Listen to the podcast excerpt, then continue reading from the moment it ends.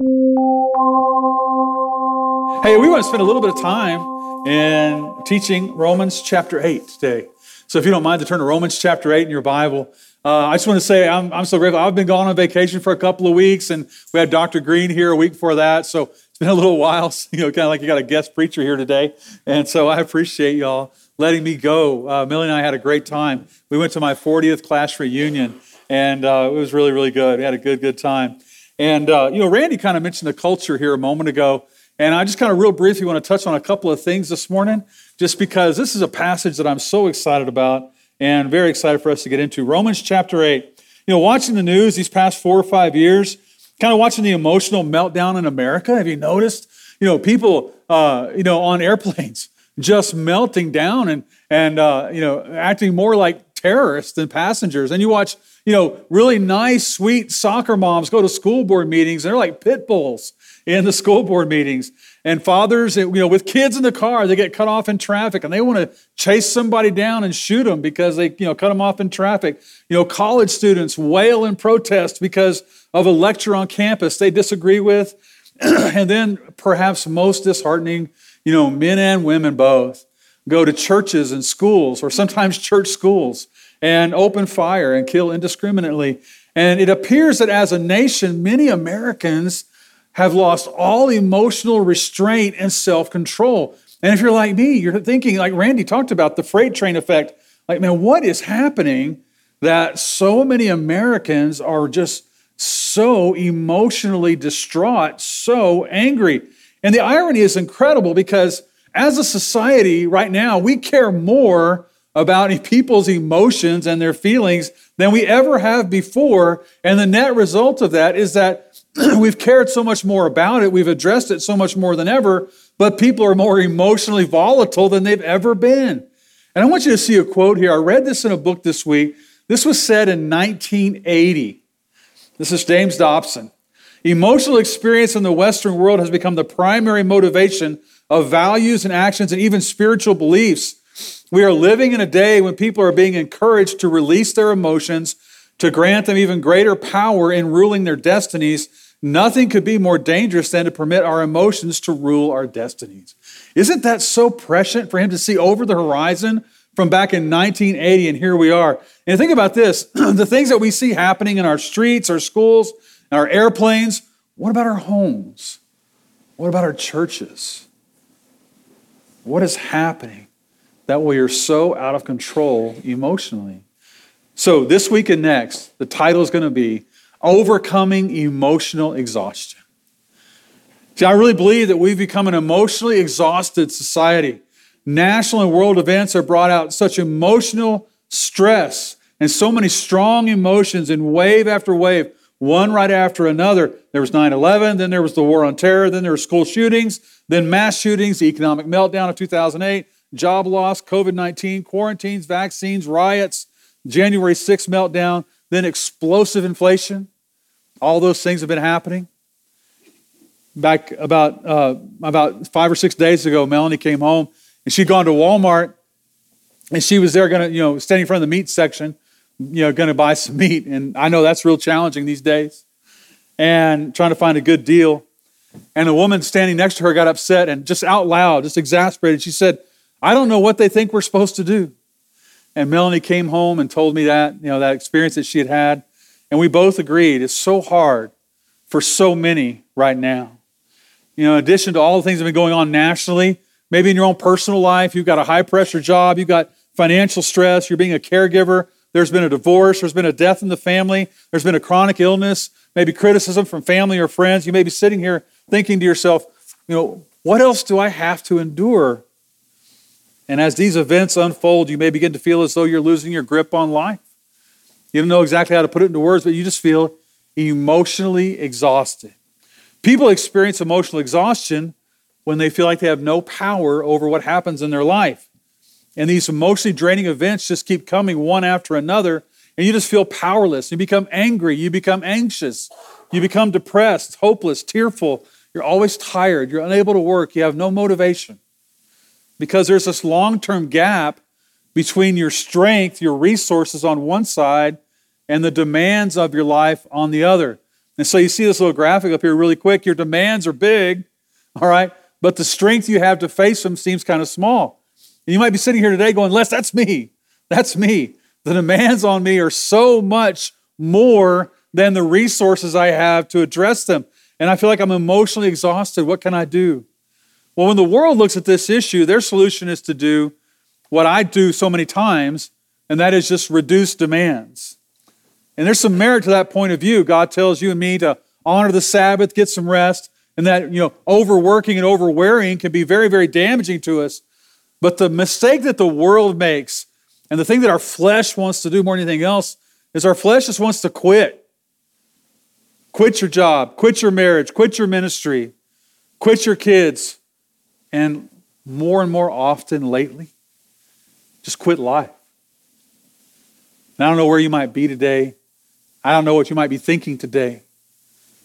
But if that quit mentality is like hardened in your heart and your mind, and maybe even had those thoughts about just quitting life altogether, or quitting your marriage, quitting your home, whatever it might be, I just want to ask you from the bottom of my heart, man, just be here for two weeks. You know, be here, be here for a couple of weeks because, man, we're getting into like the meat of the greatest chapter in the Bible, Romans chapter 8. Because there's another aspect to addressing this very real threat in our lives of emotional exhaustion, that is to increase our strength to meet the demands of life. The demands can be the same, but you increase your emotional strength, your emotional resources, and then those demands are not so intimidating. And so, Romans chapter 8, it's kind of like climbing a mountain. You know, when you go on a hike up a beautiful mountain, the hike itself is beautiful. You're in the trees and trail is great. But man, when you reach the summit, it is spectacular. You know, it is majestic. And I don't know if anything else that's going to be able to give you and me that kind of a view of God's grace, God's goodness, and God's power in our life, quite like Romans chapter 8. I just want to tell you, in the midst of this crazy world that we're living in, that Romans chapter 8, man, it is a rock that you can stand on. And, and moms and dads, I would just say, number one, kind of like Dave and Cindy were talking about too, man, start spending time meditating on Romans chapter 8. Man, get that grafted into your heart and your mind. And then do that for your kids as well, because, man, it is an incredible, incredible passage. And so I want you to look, first of all, at verse 6. In verse 6, the Apostle Paul says, The mind that is governed by the flesh is death, but the mind governed by the Spirit is life and peace. Now, Michael Kano, thank you. Uh, he did a great job, you know, teaching for me last week. I'm so grateful for him. I'm not going to go back and rehash everything he said, but that is such an important statement. It truly is. We have a choice to make in life. It's kind of like in the Matrix when Morpheus comes to, to Neo and he says, There's a red pill and there's a blue pill. You know, you take one or the other. And we can take the blue pill. We can leave everything the way it's always been, live like we always have, think like we always have. And if you choose to allow your mind to just be managed by your flesh, Paul says, the result is going to be death. If you study God's word through and through, you're going to find that death always comes down to four basic things. Death spiritually means number one, fear. Fear shows up in our lives as anxiety, worry, dread, phobia, OCD, you know, the need for control, uh, timidity, you know, overwhelming shyness, things like that. The next one is shame. Death shows up as shame. That shows up as guilt, regret, self hatred, sometimes self righteousness, perfectionism. That's all an outgrowth of shame. Scripturally speaking, death also produces hostility. This is like Cindy mentioned hatred. You know, girl drama led her to Jesus. You know, we kind of say, oh, it's just girl drama. No, the Bible calls it hatred. okay? That's hatred. All right? I hate her. Okay, we're taking at your word. You need to be saved. You need Jesus, you know? There's resentment. There's bitterness, revenge, or cruelty. Have you noticed the rage addiction in America?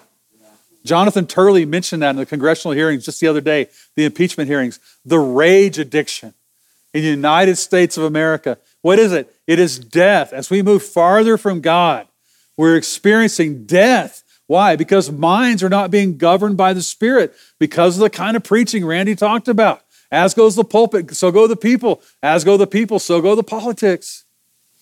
And the last one is emptiness.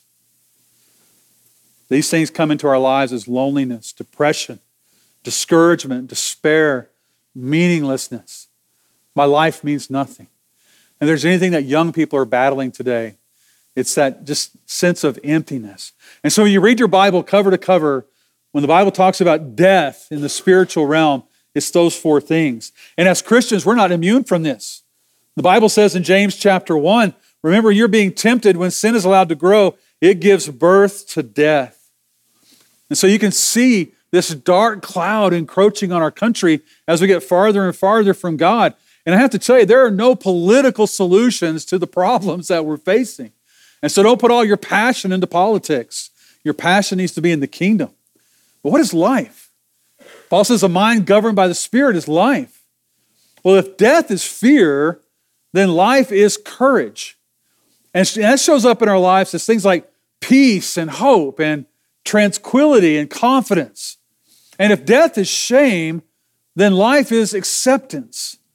And that shows up in your life and mine as this, this security, this, this confidence, this, this belief, this, this hope and assurance that we have. And if death is hostility, then life is love. We don't just feel hostility toward people, but we have grace. We don't just have anger, we have compassion, kindness, even affection or tenderness. And when you see the people who are, you know, in the parades and doing some of the other things that they do, and they're or they're, you know, teaching kids bad things or doing terrible things, do you ever have a sense of tenderness in your heart for those people? They're so lost. They're so lost because of the emptiness. And if death is emptiness, what is life? Life is contentment, a sense of well being, fulfillment, joy, vitality. In the Old Testament, it's called shalom. No, verse 6, you notice Paul's words. When he contrasts death, he doesn't say death versus life, but he calls, says it life and peace. There's a profound emotional effect on your life and mine when our mind is governed by or managed by the Spirit of God. Malachi chapter 2, verse 5. The purpose of my covenant, God says, was to bring life and peace. And that is what I gave them. You know, we had you know Lord's Supper a few moments ago. We talked about the new covenant. What's the purpose of the new covenant? For the Spirit of Jesus to be in your heart and mind to give us what? Life and peace. And as surely as night follows day, as surely as winter follows fall, as surely as smoke follows fire, peace will follow your mind and mine being managed by the Spirit of God. So now here we are, verse 12. Look at verse 12. Bible says, Therefore, brothers, we have an obligation, but it is not to the flesh to live according to it. For if you live according to the flesh, you will die. But if by the Spirit you put to death the misdeeds of the body, you will live. I want to ask you to look at that word obligation for a moment. Like, fix your attention there for a moment. Oftentimes, that word is translated debt, and you might have that in your translation. And it means someone has a duty to pay someone back, or like, I am compelled to, to uh, give back to this person because I'm so grateful for what they've done for me. And I just want to take a moment to say, I am so grateful and I feel so indebted to uh, Faith Covenant Church. Uh, thank you so much for man, y'all are always so kind and so generous to us, uh, to me and Melanie both. And uh, I know it's because Melanie is so sweet, and I know you don't want anything to get back to her. Uh, so thank you so much for that. It means so much to us. And we do feel an obligation. We do feel a sense of indebtedness to Faith Covenant Church because our elders, our deacons, and our congregation, uh, our staff. Oh my goodness, the staff I get to work with, uh, so good to us. So Thank you so much for that. Thank you so much. We, we do feel so blessed. We truly do. My kids feel it too, by the way. My kids are so grateful for the years they got to spend here at FCC. Now, almost everybody here is very familiar with that word that Paul uses here because Jesus used it. We all know the Lord's Prayer. when Jesus said, Our Father which art in heaven, hallowed be thy name, thy kingdom come, thy will be done, and as it is in heaven. Give us this day our daily bread and forgive us our debts as we forgive our debtors. That's the very same word that Paul uses here. You know, back in Jesus' day, the prisons were not full of criminals per se, because if you committed a pretty bad crime, you might have gotten the death penalty or some other really sadistic and cruel punishment. The prisons were full of debtors, people who owe people money, and you would get incarcerated until you could pay what you owed to your creditor. And the system was meant to put pressure on people who were incarcerated, uh, who, had a, who had a relative who was incarcerated because of debt. And so the family, once the person was thrown in prison, they had to find a way to get that person out of prison because the prisons were so filthy, so disease ridden, and so violent. It was kind of like a death sentence if you went into debtor's prison. And so that's the idea that would have been planted in the listeners' minds when they heard Jesus pray this to be forgiven a debt was no small thing, but it's an act of extravagant mercy. And so we're going to conclude with this today. I want you to think about this as we leave today. You see, that idea leads us directly to Jesus on the cross. The sinless Son of God paid a debt he did not owe because I owed a debt I could never pay. Colossians 2, Paul said it this way You were dead in your trespasses. But God made alive together with him, having forgiven us all of our trespasses by canceling the record of debt that stood against us with its legal demands, nailing to the cross. I, I don't know how you could put it any more dramatically. The debt that you and I owed nailed to the cross. And does, I want to ask you this as we leave today.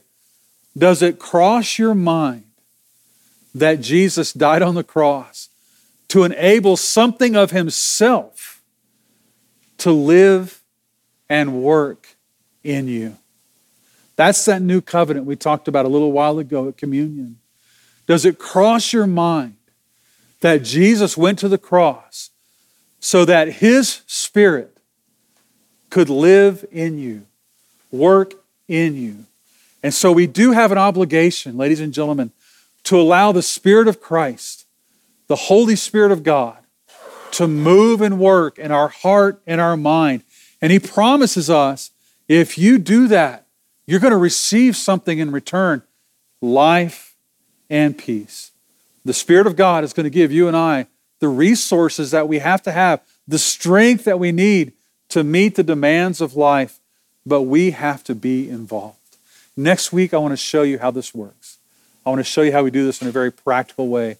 But today, with our heads bowed and our eyes closed, if you don't mind, I want us to just dwell for a moment about Jesus on the cross. And as Jesus is there on the cross, he is there for one express purpose Yes, that our sins could be forgiven, but our sins be forgiven so that the holy, the clean, the pure, the spotless Spirit of God could come and live in you and me and give us life and peace. God spoke to his prophet Malachi and he said, This is the purpose of my covenant to give them life and peace and that's what I gave them. With our heads bowed and our eyes closed today, I just want to ask you today is your life characterized by life and peace? If you could honestly say, yeah, you know, Les, much of the time, my life is characterized by life and peace. My existence is characterized by life and peace. That means your mind is being governed by the Spirit. Bless the Lord. But if you're sitting here today and you say, you know what, Les? If I'm being really honest, most of my existence is not life and peace. It's the exact opposite. What is the Word of God telling you today? What's the Word of God telling me? That You have a mind governed by the flesh. What do we do? We plead with God. God, please, I need my mind to be governed by, to be managed by your Spirit. And just say, Lord, today, would you set my feet on that path where my mind could be governed by your Spirit? I want to pray for us before we go today. Lord, thank you so much. Lord Jesus, thank you so much that you went to that cross for us. Thank you, Jesus, that you went to that cross to save our soul, but beyond that, to fill us with your Holy Spirit. And I just thank you so much for that today, Jesus. And I just ask, Lord, for that person here today who's not walking in life and peace, Father, that they would just be able to know how to set their feet upon that path by the power of your Holy Spirit, Lord. As Cindy and Dave mentioned up here a little while ago, lead them into your word, Father, so that they might have life and peace that comes from a mind governed by your Spirit. We love you so much today. We're so grateful for you. And we pray these things in Jesus' name. Amen. Amen.